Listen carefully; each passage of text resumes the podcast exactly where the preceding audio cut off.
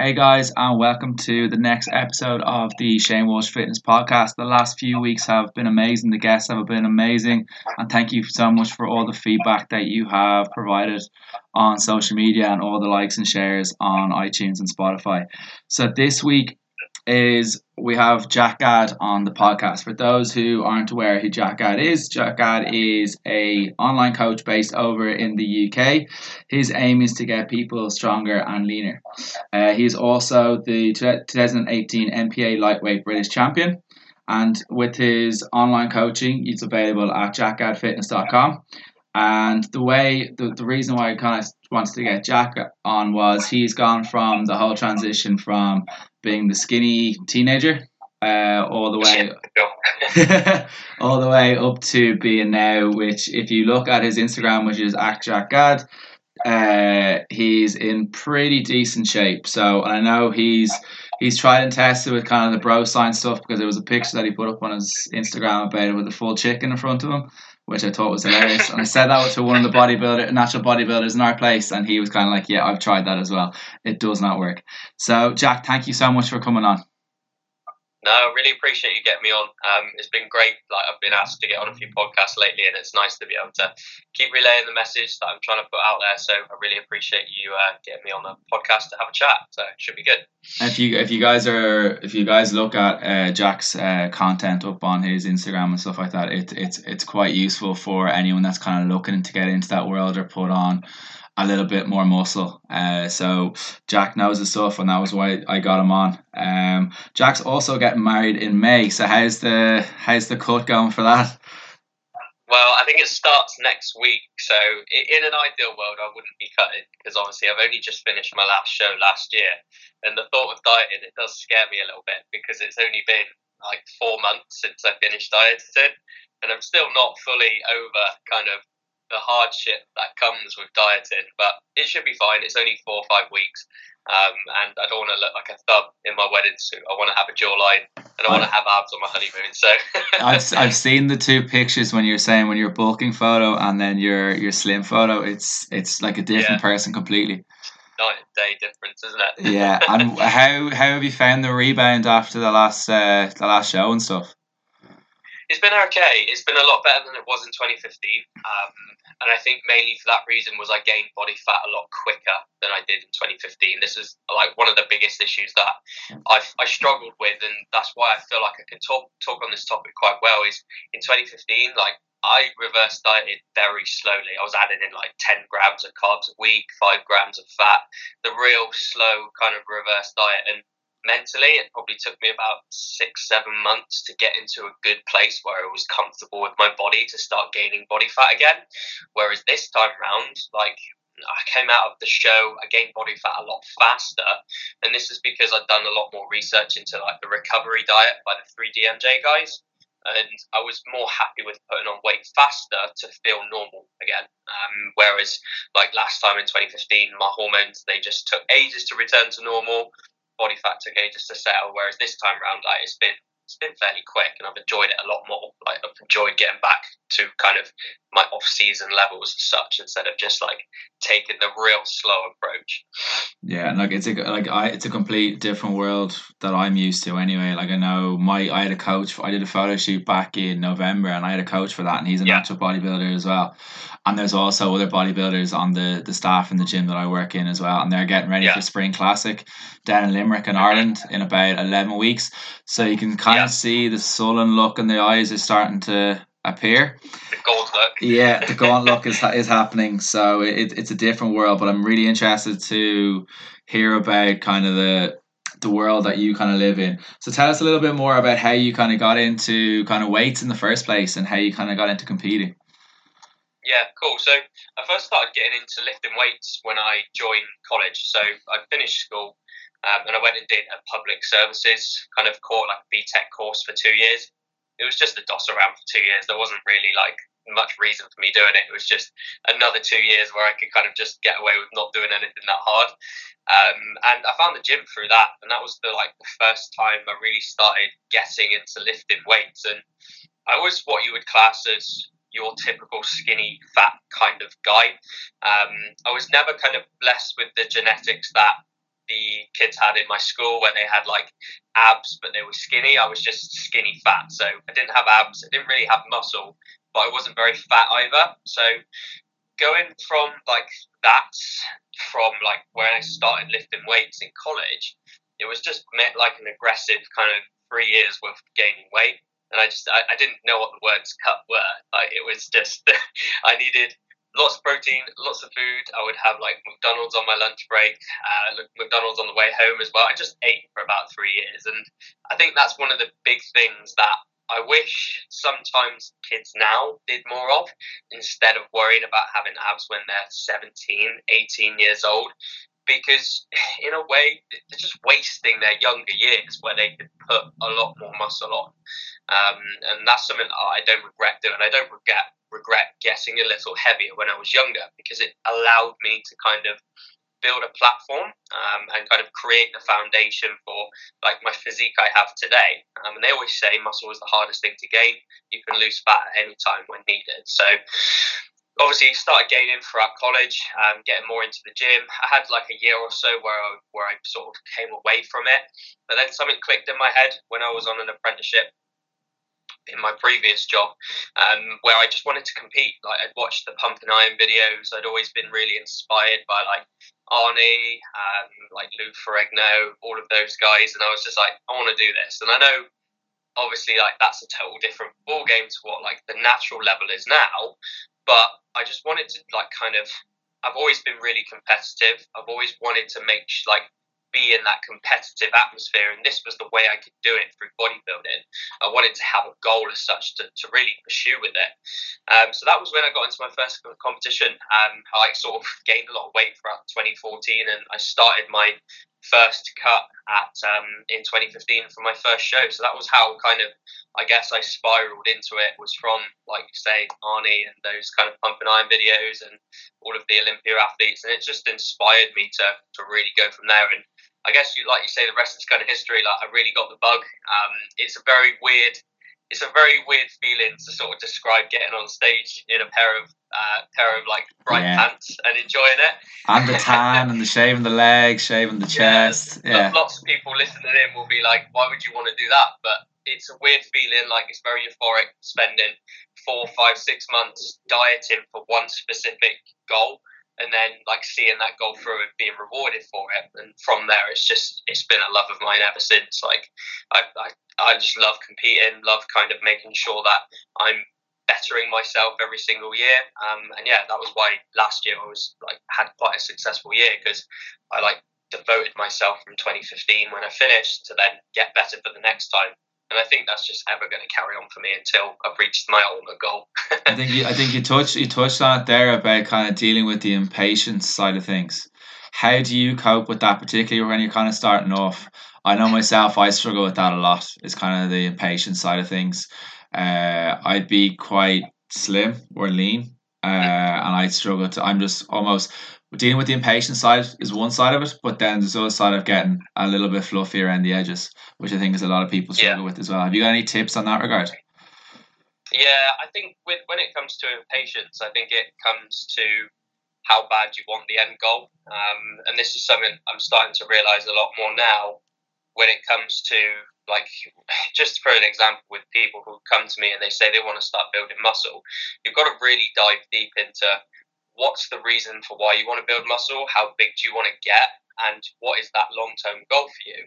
And then the impatience factor is irrelevant because at the end of the day, you've got to remember what you're chasing. Like for me, what I'm chasing is I'd love to be a pro bodybuilder one day, a pro natural bodybuilder. That's like one of my long term goals. And I know I've got to be patient to get there. But if you're just looking to gain a little bit of muscle, the the the reality is you don't need to do so much in terms of muscle building because like you just like you said you just get impatient.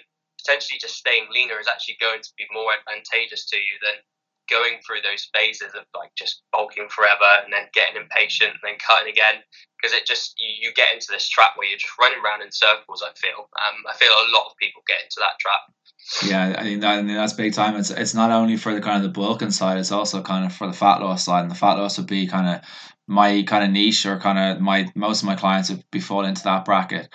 There there is this whole thing about this magic pill syndrome that seems to be going around with all these kind of celebrities and endorsements and magic formulas and crash diets and stuff like that. What would you say to someone that's kind of in that psyche at the minute about kind of trying to stay away from that? I think again it comes back to that point of like why why do you need to have a crash diet? Um, and and again it comes back to just you need to make this thing a lifestyle. I think that's the majority of the reason for why people's impatience fall to them quicker than their goal because it's not a lifestyle to them. And i think as soon as it becomes something that you do day in and day out like sticking to a caloric deficit is just part of your day it becomes a lot easier to hit those long term goals that you're looking to achieve instead of just trying these fad diet pills, trying these detox plans in four weeks because you know, yeah, you might lose your 12 pounds, but you're going to put that back on because the lifestyle hasn't been built. It needs to be something that you've got to have ingrained in your habits. I feel like tracking your food, that's just a habit that you build over time you can't just do these detox diets and then just expect to go back to normal and stay the same. Like that doesn't work because you're just going to put everything that you've lost back on. Whereas if you build these habits, like obviously tracking macros, going to the gym, making sure you're hitting the gym on a regular basis, leaving yourself enough calories for big meals out, all it does is it just makes any phase you go through, whether that's gaining, whether that's cutting, it just makes it a hell of a lot easier um, than trying these kind of four, six week fad diet things, which never work. Yeah, they never work. Um, and then I know there's kind of two sides to kind of doing the bulking, which is kind of the the the, the dirty bulk, or else there's kind of the other side of the bulking, which is kind of being more patient. Have you, mm-hmm. you from what you said at the beginning was you did the McDonald's kind of thing when you were a little bit younger to try and do the dirty bulk. What would you advise? Would you kind of advise someone to go down the dirty bulk route at the beginning if they're really really slim, or would you kind of say no, be patient with the whole process? I think I'd try and find out what that person really means by dirty bulk as well, because I think this is one of the biggest things that, again, it's one of those words which gets thrown around a lot in the industry that I guess people don't really understand what it means. I think dirty bulk, a lot of people think that means that you just eat loads of junk foods and loads of crap and you put on loads of weight and suddenly that's all muscle mass when the reality that's not true. I think one of the first things I would always try and iron out is with the dirty bulk side of things, in theory, that's just a faster rate of gain. Um, you're just going to gain weight faster doing a dirty bulk as opposed to what would be a lean bulk. So obviously, a lean bulk, you're probably going to gain weight a bit slower. Dirty bulk, you're going to gain faster. But in terms of like what you should do, when it like uh, when I said obviously what I was mentioning earlier about obviously I ate a lot more McDonald's when I was younger and everything, and I kind of I ate a lot more naughty foods as such. That was because I was, like you said, I was quite skinny, so I could get away with effectively eating more. And I was eating a lot of good quality stuff alongside of that. That was just an extra to push my calories up at the end of the day. So it wasn't like I was just eating McDonald's for every every meal. it was the fact that I was eating that just to help me get my calories in because I was like so young and so skinny. It did help me get a bit bigger, a bit quicker. But looking back, potentially I could have done it a bit slower, um, could have gained weight a little bit slower, and I wouldn't have put as much fat on.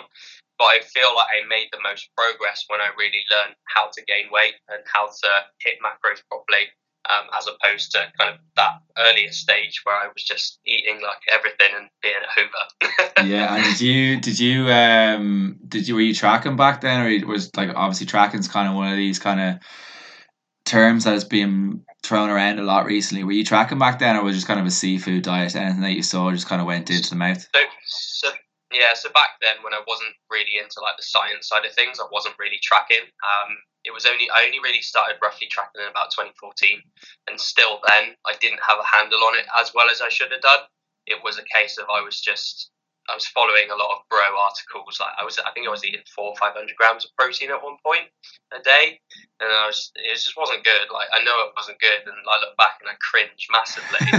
um, and but yeah, that was it. And they just helped me get the calories in, but I didn't need that much. Like there was no need for that at all, uh, not in the slightest. Like it was only when I really started my first diet, I actually learned what I needed to eat and how much I needed to eat and how to train, and that was when it kind of really I, I made the best progress because I was eating the right foods and training the right way. I that, that's an awesome answer. And I, you, you kind of mentioned there about the, the training side of things. How what's your split at the moment? How many days a week are you training? So currently, I'm doing five days a week at the minute. For for the majority of like the first years I got into training, I only did four days. I was doing just an upper lower split, and that was pretty much it. So that was like for the majority of my training. Then when I sort of left my job in 2018, I did switch to a five day split because I could effectively train a bit more. I could now obviously split my body volume up over more days in a, in a, in a better manner. So I currently train push pull legs and then I have a rest and then I do an up lower. So it's split nicely over five days. Like I've done every split you could possibly think of. I've done the bro split when I first started. Um, I've done when I was doing a bro split, I was doing like drop sets for every single set. So basically, set one would be like a set of dumbbell bench press, and then I would drop that by half, and then drop it again for the same reps, and that would be one set. So like one set would equal three sets in a way. But yeah, it was just so much volume, and just I was not getting anywhere with my training. And that was when I first started watching things on YouTube of how to gain muscle, how to get a big chest, and they bring up all these old videos and you follow them to a T, and yeah, you realise looking back how stupid they were. yeah, now. but yeah, it... now Sorry, go ahead. I said for now, yeah, I'm just doing the five day a week split, and obviously I've learned a lot about training over the last sort of four or five years, and I'm I'm very happy with where my training's at at the minute. That that's awesome. Um, and like alongside your training, you obviously have the nutrition side, and then there's I know you get this asked this question a lot with this kind of regarding the supplements. What kind of supplements are you taking at the minute as a natural bodybuilder? So at the minute, I'm I'm one of the kind of guys that's very simple when it comes to supplements. You'll see a lot on Instagram now, and it's really getting to me actually a bit. The whole kind of the supplement game is uh, you need to take this, you need to take that. I think there is a few supplements that you really need, which you're going to struggle to get from food, which is probably going to help. So a whey protein being one of them. There's nothing worse than you get into the end of the day and you've got to eat like loads of protein from food and stuff, and you don't want to cook. So just having a whey protein, a whey protein on hand is a good idea. A creatine because naturally you're probably not going to get enough of that from food to have the actual amount that you really need, and that's just a simple creatine monohydrate, um, like five grams a day. I'll take a multivitamin because at the minute my vegetable intake is absolutely horrendous. Um, fast like if we were right if we rewind 10 months ago my veg intake would have been amazing because i was dieting i wanted all the veg all the food but now it is, is actually awful. And it's funny how you go through those stages where you cut and you eat all the veg and then you go into a gaining phase and i just don't want to touch it. Uh, i'll tell you something funny actually. I remember when i was prepping in 2015 i would eat a whole pack of cherry tomatoes a day and i would eat a whole pack of um, baton carrots. And um, my feet started turning orange like genuinely. Really, like che- Cheeto orange. Huh? like Cheetos. So when you have a big bag of yeah. Cheetos, your fingertips turn yellow. it was so bad. Like I just, when I look back, it was quite cringeworthy. But I, was, I, guess I was getting enough vitamins in, but probably too much. wow, Jesus. Um, but so yeah, that's a multivitamin, um, and also like an omega-3 fish oil. I think that's a good one because most of us we don't get enough fatty fish in throughout the week. Um, it's expensive as well, getting in salmon and things like basa as well. Like rather get it in from just some capsules. It's very easy to get that in, and then also pretty much just like a caffeine, just for pre-training, just so you've got some sort of energy. And that's basically as far as I go in terms of supplements. The only other ones which I guess are add-ons to them, which aren't needed, but they do help me. Um, and I think that's the thing with supplements to remember. None of them are needed, and if you can afford the expense of them, then fine, carry on because they may give you the extra benefit. I take a sleep supplement um, and also sometimes a highly branched cyclic dextrin. So when I'm training, I've just got a bit of energy, and that is pretty much the base of my supplement amounts. So. And what supplement are you taking for sleep? Because I know a lot of people are kind of on a, are kind of in a on the go kind of era at the moment that everyone's either on their phones or just kind of rushing to work, having kids and family yeah. and stuff like that. What kind of stuff are you taking for your sleep at the minute? So at the minute, I'm taking Endeavour Big Dream. It's basically a mix of it's got like five HTP in, um, zinc, and some other ingredients which I can't list unless the label the labels in front of me. Um, but the, the thing with sleep, and I think a lot of people forget this, sleep supplements will only really help if you are making the things that you need to do to your sleep actually work. So when it gets to an evening, making sure you're having like limited screen time. I think that's one of the biggest things a lot of people have, we don't do.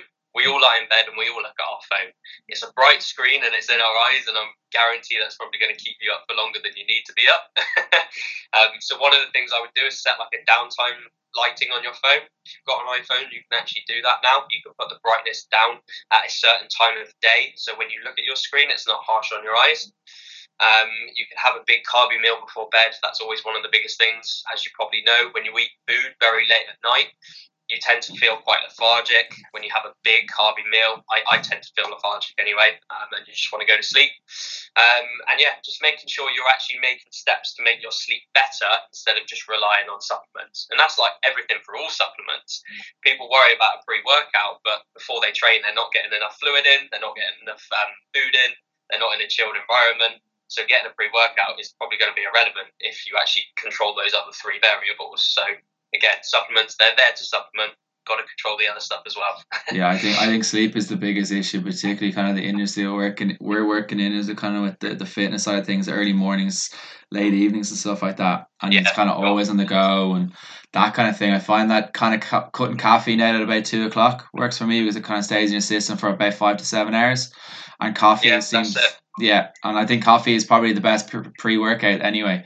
I don't really mm-hmm. like those kind of the, the big the, the the drinks, the big booster of the drinks and stuff like that. Do what's your what's your kind of um, kind of impression or opinion on those kind of pre workout drinks that are out there at the minute? Do you mean like the like you can buy the tubs of pre-workout? Yeah, the little tubs you see in the little yeah. machines and stuff that you see in the gyms. Um, I'm to be honest, I, I am pro for them. I do like them because obviously, if you've not got coffee on hand, yeah, they're quite good just to have a little kick of something. But like yourself, I will cut that at probably about four o'clock in the day because I know I tend to go to sleep at about eleven, um, and I want to have a caffeine-free period for a good kind of six, seven hours where I'm not consuming anything. I think the worst thing with caffeine is when people slam coffee late at night and then they're always moaning about their sleep. There's a reason for that. It's because you've got caffeine in your system still, and you're taking that before you train at seven at night. So, if you wanted the same effects that a pre-workout gives you, I would look at investing in like a pump formula, something that's got the same ingredients as a pre-workout, but without the stimulant in it, which is going to keep you awake. I think you also mentioned about the kind of the phone. I know I'm guilty of this as well, of looking at the phone late at night. Me too. Yeah, so I'm trying to kind of put like flight mode on my phone when I come back from my last client. It's easier said than yeah. done sometimes. I know you can get kind of the. Do you have the goggles that you can get, the blue light goggles that you can get off Amazon or anything like that? I think they're only like what 15, uh, 20, 15 20 euro. Yeah, I've not invested in them to be honest. I see a lot of people use them, um, and I can see the benefits of it. Obviously, blocking the blue light, but I just I've just never bothered with them to be honest. I've always just done the brightness thing on my phone. Um, sleep's never been a massive issue for me. I never really struggled to get to sleep. The only thing which I've noticed is I just wake up more in the night, and that's usually because I have a cup of decaf tea before bed. So that's something I probably shouldn't do. Um, but yeah, I, I, haven't invested in the blue light blockers yet. I might do, um, but it's just whether I want to walk around Tesco with my blue light glasses on. yeah, yeah, could be starting a fashion trend. I say will.i.am as a pair, but he probably wears them out all the time. Um, the other one of the other things was kind of like you mentioned about water. Water seems to be one of these things that a lot of people kind of neglect, especially if they're kind of sitting at a desk and have a stenchy job and not kind of getting enough water. I find that I'm noticeably more lethargic if I don't get enough water. Uh, yeah. Do you have any tips and stuff for people to kind of get enough water into their systems throughout the day, or what's the what's the optimum amount in your eyes? Yeah. Mm-hmm. I think in terms of getting enough in, the tips that you can use is just mix it with some form of like a cordial or something. So or Bolero. free orange juice. Yeah, yeah, you've got. I think you've got those shot things now, so you can either have one of them or you work at the same desk every day. There's nothing wrong with having like a 50p bottle of sugar-free raspberry or orange drink to mix into your water to make it taste better. Um, when it comes to water, I think in a deficit, it's really one of those things which will help you when it comes to curbing your hunger and keeping you full and hydrated in the gym. Like this time round, I have really focused on my water intake when I cut last year, and I noticed I stayed fuller like when I was dieting, I didn't look like skinny and depleted, like often you tend to do when you go into a diet. Um, and I think that really, really helped. It massively helped with hunger. It helped with my skin as well.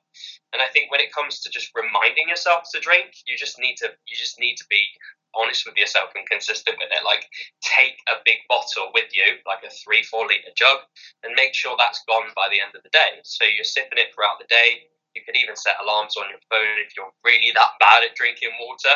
Um, and I think they've even got those little gadgets now which you can actually drop into a bottle, which actually reminds you on your phone to drink because it then tells you that you're dehydrated. So there's there's so many ways to do things. There's so many different things that will remind you to do something. But I think at the end of the day, like the big bottle trick and making sure that that's gone before you get home is probably one of the best things you can do.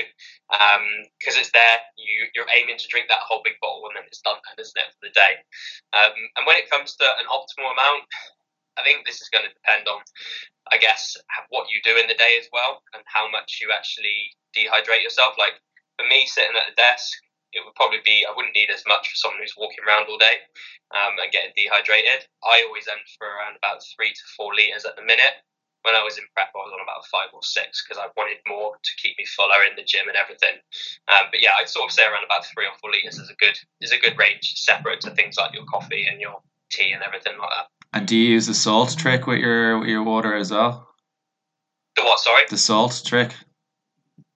What's that? Salt. They put the salt into the water, and it kind of gives you an extra bit of a pump into your muscles and stuff. Uh, like the salt.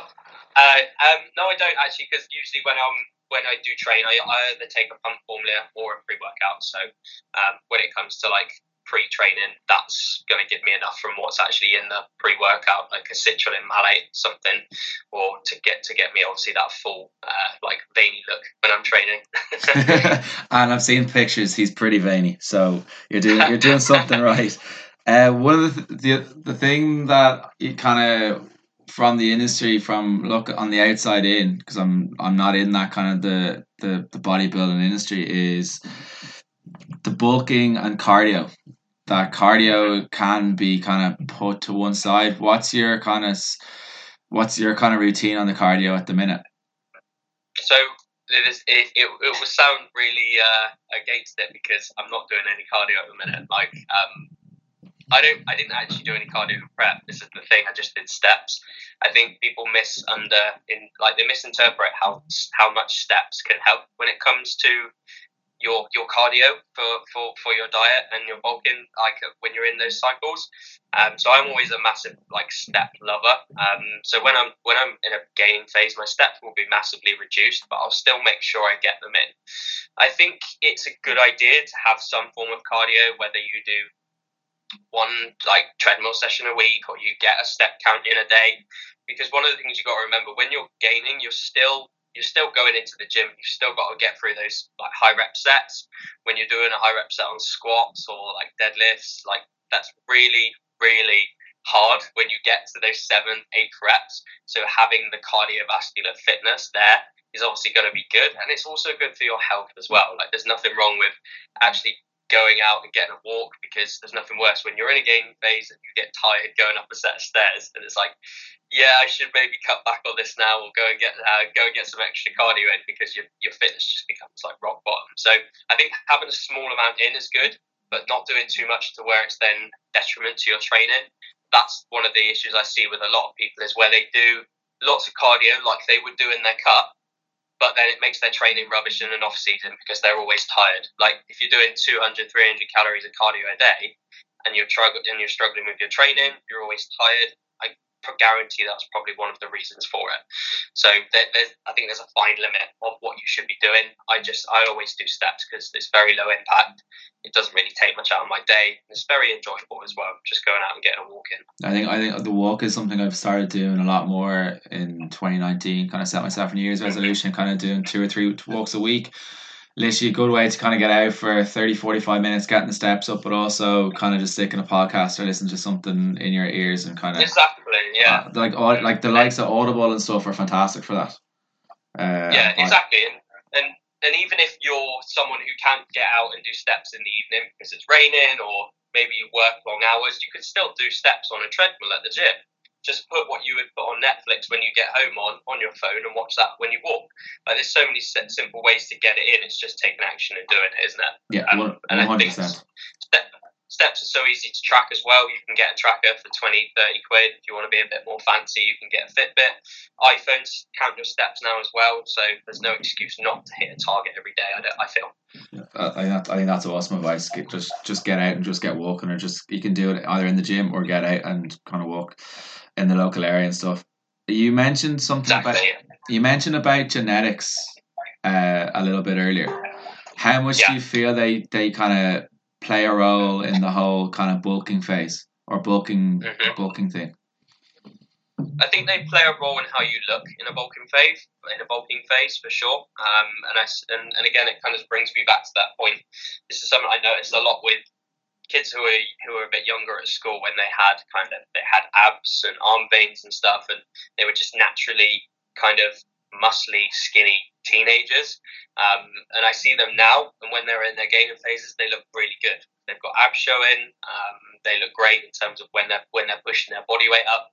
Whereas myself, I'm one of those kids who never had abs. So when I go into a gaining phase, they go straight away. I lose kind of my leanness around my midsection. I get love handles and everything.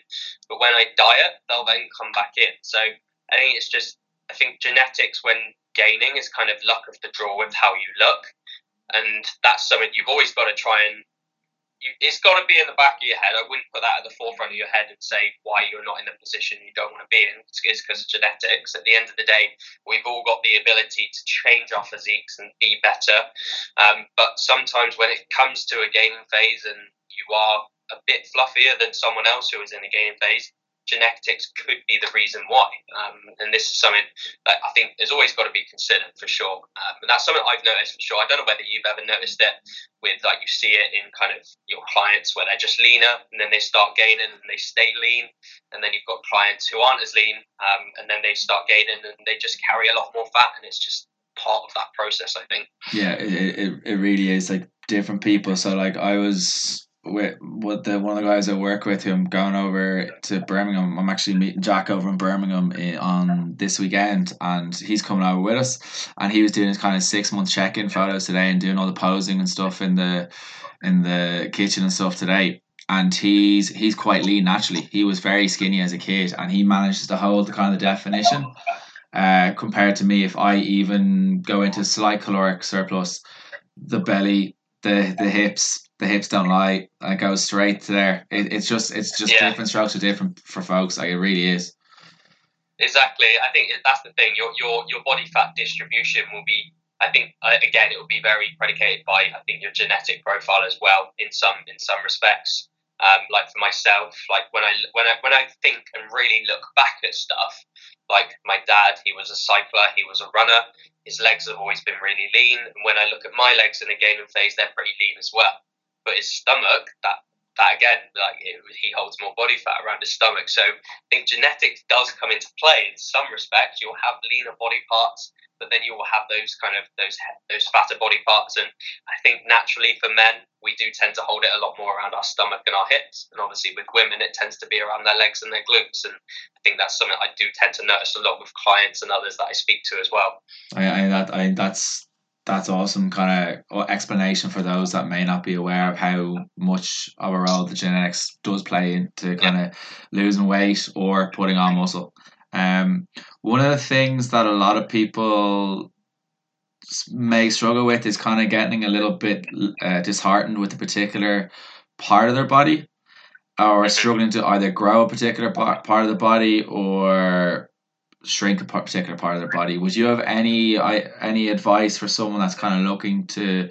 So for me, my arms don't get that big; they just go a little bit lean. But would you have any advice for someone that's kind of looking to bulk up and is struggling to grow a particular body part? Mm-hmm. I think there's three things we need to look at here, like three main key things, which is going to really help that body part become better. Um, I think the first thing is your form. You see it a lot with a lot of people. They look at they'll, they'll they'll say their chest isn't growing the way it should be, and then you look at their form on different things, and they're doing half reps. They're not completing a full rep set.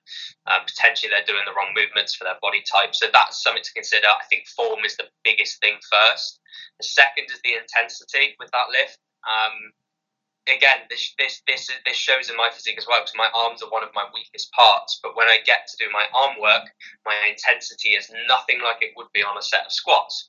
So the intensity is something which you need to look at. If you're finishing your last rep on your cable curl and you've got five or six more in you, you need to ask yourself if you're really training that muscle hard enough. Um, and that's something that I've started to now think about this year. When I get to my arm training, I always just remind myself, like, Jack, your arms are rubbish. They need to be improved. So next time you step on stage, they're going to look better. So it kind of drives me to finish the those like last kind of exercises with my arms involved, um, actually putting some effort into them, um, and potentially training them first as well. So give them as like your first muscle group to train instead of the last thing you train. It's like calves at the end of leg day. You just kind of half-ass yeah, them. Yeah, really are. They really are. yeah, you just kind of half-ass them in a way, and it's like, and that's why they never look as good as like your quads or your hamstrings because you've battered them beforehand. And then the third one is just potentially doing like specialization sessions on them, looking at how many quality sets you're doing per week. So I kind of adding them up and then looking to increase your total amount of sets over time, maybe over a mesocycle. Arms can handle a lot of volume. Um, they can recover really well. They're a small muscle group. It's not like when you kind of batter your quads and they take two or three days to recover you could probably train arms every day if you wanted to. Yeah, it's probably not ideal, but the recovery rate on them tends to be a lot faster.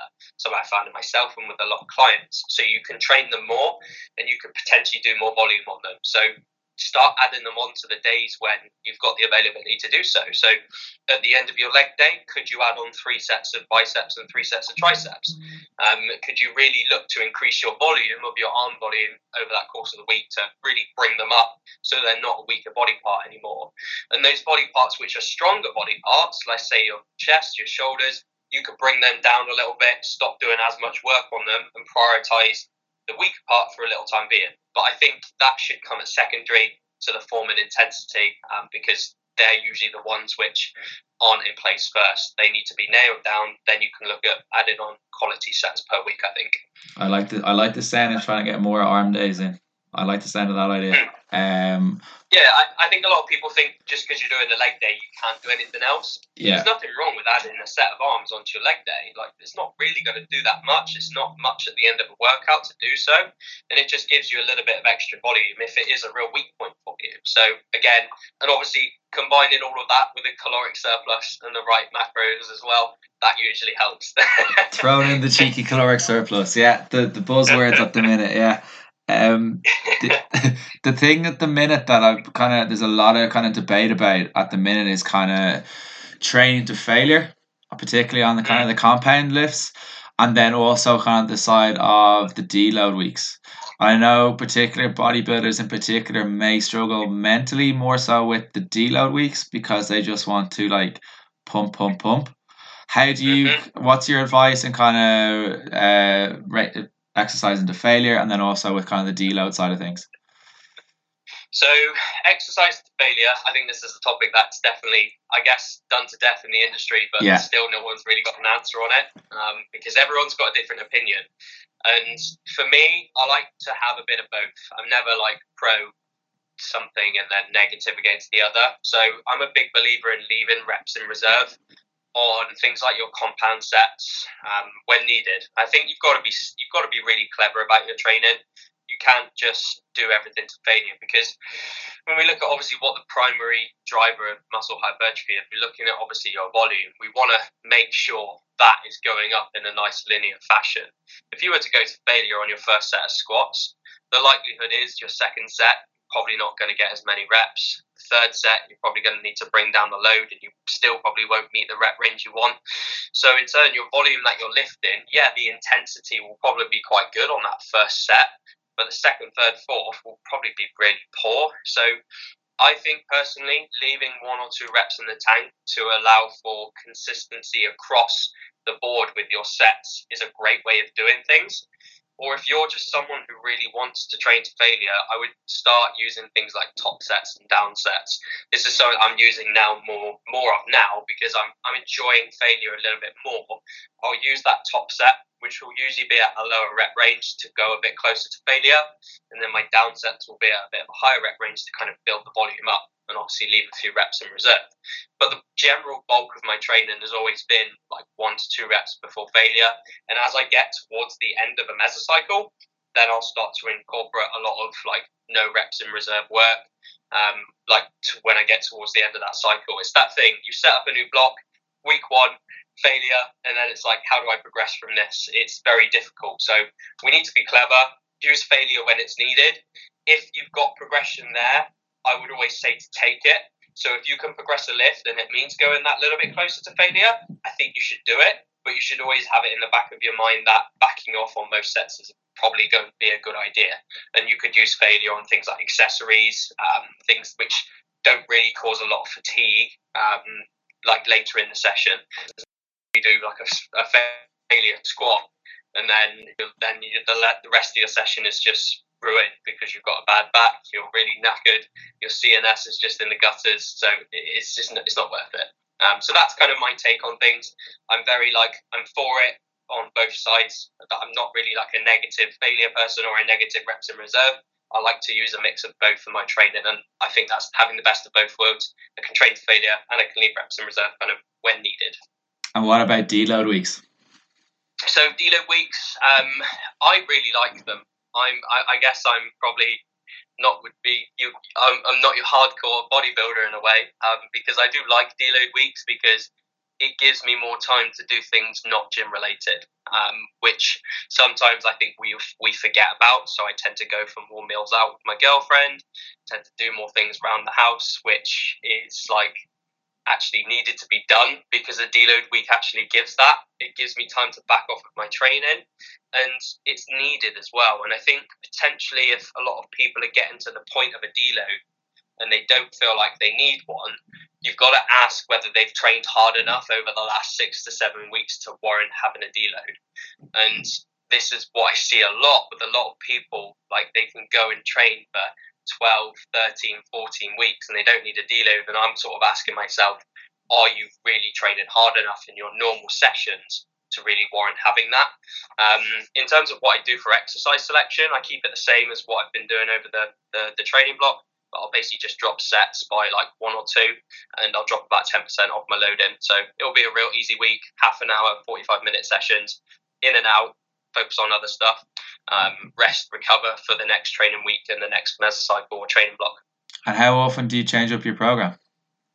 Um, usually every six to eight weeks. So that's usually when I when I fall into my deload sort of realms. Like I'll usually get to about the sixth or seventh week, start to notice more signs of fatigue, um, potentially some niggles as well, and then I'll have my deload um, based on that instead of taking it to the point where I'm getting injured, I'm getting ill, and then I'm off for two weeks because of that. So I'll usually take it around about that six to eight week mark. It really depends. Some clients they they fall on the fifth week. Some clients they fall on the ninth week, and this is why I think having things like video feedback, so you can look at everyone's training and look look at your own training as well. Video your own things. I think this is the thing everyone needs to take away is video your own sets and look back and see if you've worked hard enough because realistically we can all potentially go that little bit harder on our sets i feel yeah i know i i i agree with you on that regard I probably sometimes i probably do meet, leave personally i pro- probably do leave maybe one or two reps that i probably could have pushed out uh, and that's just it's just a mental block it's particularly the mm-hmm. ones that are kind of like on the on the chest and stuff like that i feel that like I, I have a sticking point and it's just trying to push that. So go, yeah. Yeah. Uh, so what I've, I've got now is I kind of tend to, if I'm particularly working on those kind of lifts and stuff, is get a spotter. It doesn't matter yeah. if it's someone, if it's a randomer in the gym or one of the other PTs, just kind of call them over. It's only going to take them 30, 40 seconds to kind of spot you for, for that thing. Yeah. And, and it's also, it's good. It's good just to, for them to shout at you as well, if that's what you're into. Uh, but also, yeah. if you want your headphones in, it's just good just to have kind of the safety net as well and watch your form. So that, that would be my opinion on that side. Uh, yeah. good. What about? I know with the kind of the bodybuilding, kind of the the fitness industry as a whole, people think that it's kind of an all or nothing approach and they can't have a social life. They can't go out and have a few drinks with their mates. They can't go out for lunch with the girls or the lads or whatever it is. You seem to have it fairly nailed down at this stage. Did you struggle with it at the beginning, or what would be your advice kind of going forward if someone was kind of looking to get into that world?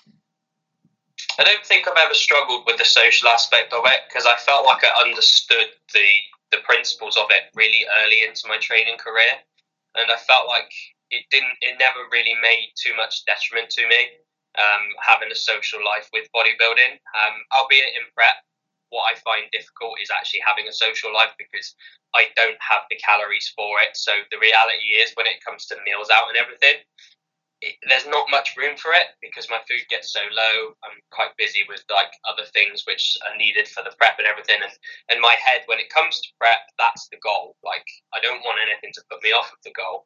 But when I'm in an off season, I don't see any reason why we can't just be normal. Um, at the end of the day, we don't need to be all out bodybuilders year round. We can still have a lifestyle. Uh, uh, I'm going for curry tonight. Like that's that's just how I like to do it in an off season. And what I've done today is I've just ate less. Um, at the end of the day, a curry is chicken and rice.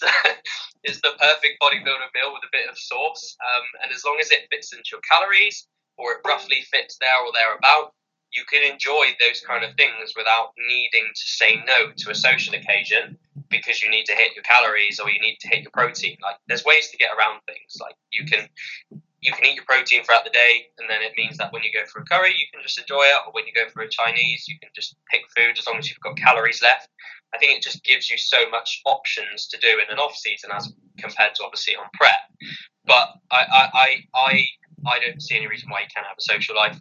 You're going to go drinking at the weekend, cool. Don't make it something that's going to be a weekly habit because that will probably throw you off your sort of goals. But if it's something that happens maybe the odd month or so, it's not going to do much harm. It really won't. It's, it's just like diet drinks. Uh, having having a can of diet drink a day is not going to kill you. And nor will going out for some drinks with your friends. At the end of the day, life's too short to avoid social occasions and not go out with your friends because you want to sit at home and eat a tub of fruit yogurt. You need to enjoy life as well. I think that's one of the biggest things. I'm delighted you said the flexible approach. Because uh, some, some yeah, uh, I've, I've always been a flexible approach. Like I've tried the chicken and rice thing. I've tried not going out with friends, and it's not. It doesn't work. Like I, I get better results when I'm in a chilled atmosphere. I'm enjoying my social life. I'm going out for food sometimes with friends. It's just a much better approach for me that's I, think that's that's probably the, the the biggest part I would take out of this if I was to kind of talk to my clients to say listen to that little soundbite, and that would be kind of the thing I would say to those guys because I think especially when you're first starting off, you're kind of so determined to kind of either get that weight off or just kind of lift a load of weights. Is that you're kind of I think I, think it, there's there'll obviously come a come a time where you potentially might have to say no to a meal out, like if you're in the last couple of weeks of your fat loss phase and your food is really low. But the majority of time, you can work anything in. If you've got if you're on low food, let's say you're on 2,000 calories a, a day, there's no reason why you can't bank 200 calories from Monday to Friday to give you an extra thousand to have on Saturday, so you can go out and enjoy your food. But there's there's always ways of getting around things to stay in your deficit. You don't have to just be a social uh, her- hermit to, to to get your fat loss goals. yeah, I, I, that's brilliant. Um, one of the I had a look through your Instagram and looked a few of your posts and stuff like that. But one of the ones that yeah. resonated with me the most was from September 2018 uh, about stop worrying about what others people what other people are doing, particularly in kind of the gym. A lot of people seem to think that when they walk into a gym environment, a lot of people are going to be kind of watching them, and they they're going to be worrying that people are going to be watching their form or kind of kind of talking behind their back, or they're going to say something to them, or going to come over to them and embarrass them. What would you what would your advice be to someone that's kind of feeling that kind of little paranoia or that little noise in the back of their head that's kind of telling them maybe someone is watching me in the gym. Yeah. I i think when it comes to getting into the gym atmosphere if you've not been in it for a while or you've been out of it i think the biggest thing to take away is that the first thing we've all been there. So we've all been yourself. If you're listening to this and you've not been in the gym for a while or you're just getting into the gym we've been that person. And the second thing to take away is that everyone in the gym is friendly. There's not really anyone in the gym who is going to be an outright like I don't know whether you can swear on this, but an outright Go ahead, idiot. work away.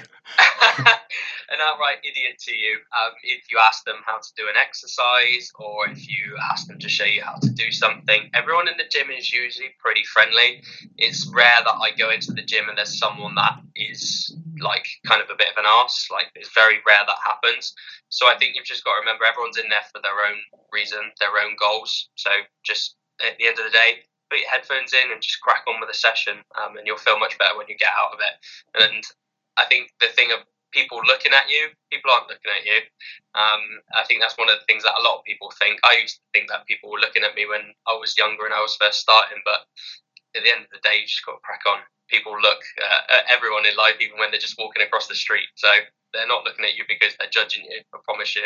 they probably they could even be admiring what you're doing. Uh, and they're like, why Exactly, can't why yeah. can't I do that? And that's the kind of positive spin I try to put on with my clients is if they're particularly because if they're only new to the gym is maybe they're kind of admiring you, like saying kind of fair play for getting in there and getting going and pushing yourself and kind of changing changing the way you're thinking or changing the way you're feeling. So try to put the positive spin on it. Uh, Yeah. Jack, I've got two more questions. Um, one of them is what would be the advice that you would give to yourself again if you were to start all, the whole process all over again? God, there'll be so much advice I need to give to myself. um, I would say research. I think this is the biggest thing. Um, research, either invest in your yourself by going to learn with courses, or even if it's a coach or something like that, to fast track to get to where you need to get to. Um, because it took me a good two to three years to really understand training volume, nutrition, macros, flexible dieting, banking calories. It took me years to understand that. But it would have been quicker if I would have done things like invest in myself earlier um, and actually learned more quicker. I think that's one of the biggest things. It's like with anything in life, when it comes to learning things quicker, you've got to invest in yourself, whether that's going to school to learn a course or something, um, or if you want to say get into properties, you learn and you invest in someone who knows how to do it, and you learn how from them, and you learn about how they do things. So, I think that's the biggest thing is just investing in yourself to cut out the years of trying to find how to get there. There's that will be the fastest approach, and that's something I wish I did earlier. I wish I kind of researched more when I was younger instead of trusting kind of people in the gym and their advice, which is usually the wrong advice. Um, there's the, the the world of Google is at our hands 24 seven. So there's so much you can learn online.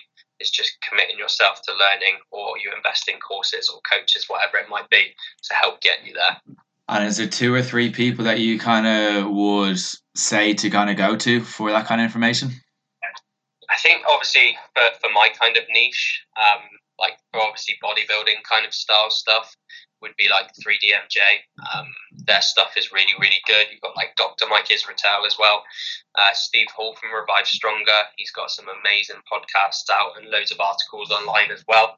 Um, like general health and fitness, I guess for kind of general population. Like I, I know people slate him, but James Smith, um, I really like the style he puts out. Obviously, it's a lot of stuff about shit, shouting about calorie deficit, but again, he is he's putting out the right stuff for that general health and fitness kind of vibe that people need to learn when it comes to calories and macros and everything. So that would be kind of the ones I for two different niches I would follow mainly. Um, and the last question I'm going to ask is in relation to when you're kind of doing your getting ready for a show. Uh, I hate using the word cheat meal, but what would be what would be your go to or your favorite cheat meal when you're kind of getting ready for a prep? Um, so when I'm, I, this is funny because I don't do cheat meals during prep, so I don't want to say what it is. um, if, if I don't, right, so just quickly, I don't do cheat meals during prep. We'll do like a refeed day. The only thing is just because cheat meals, we don't really know what's actually in them. Um, and it could really send your calorie balance off whack for the whole week. But if I was to have a meal off plan and I was allowed one, um, I would probably go for pizza. That's my favourite food. And is there a particular pizza? Uh, Is there a particular pizza? I think it's it's got to be either like a uh, a ranch one from Domino's, or I'm I'm a sucker for a Hawaiian pizza. I know everyone's probably going to. Yeah, there's going to be a big shock. Unfollow, unfollow me now. you put pineapple on pizza. uh, but yeah, that's definitely my, my, my two go tos. I think. um, do you have a? Are you working with a coach at the moment? Or are you kind of working on your own splits at the at the present? Yeah, so I worked with I worked with a coach in my last prep, Tom Mack. Um, I worked with him in 2015 as well, um, and I'm working with him now just for an accountability aspect. Like we're both very similar on the way we coach. Like when it comes to what we do in regards to training and nutrition, we're both on the same page. Um, but when it comes to an accountability aspect, I feel like I need someone there because I'm busy myself at the minute, and when it comes to like writing up my own plan and staying on my own things, I would just probably not do it. So I'd rather have someone who is giving me my training, my nutrition, and having to worry about it myself. It's that thing, isn't it? We're all our, we're all our own worst enemy. Sometimes we focus on others, but not ourselves. So that way, at least I'm kind of still getting my training and moving further towards where I need to be, um, because someone else is telling me to do it. Yeah, and I need they also- someone to tell me to do something. yeah, and they take you out. They take you hiring a coach also takes you out of your comfort zone as well because you, ultimately you would probably pick moves that you want to do or do kind of the bro science and yeah. stuff. It's also kind of takes you out of your comfort zone.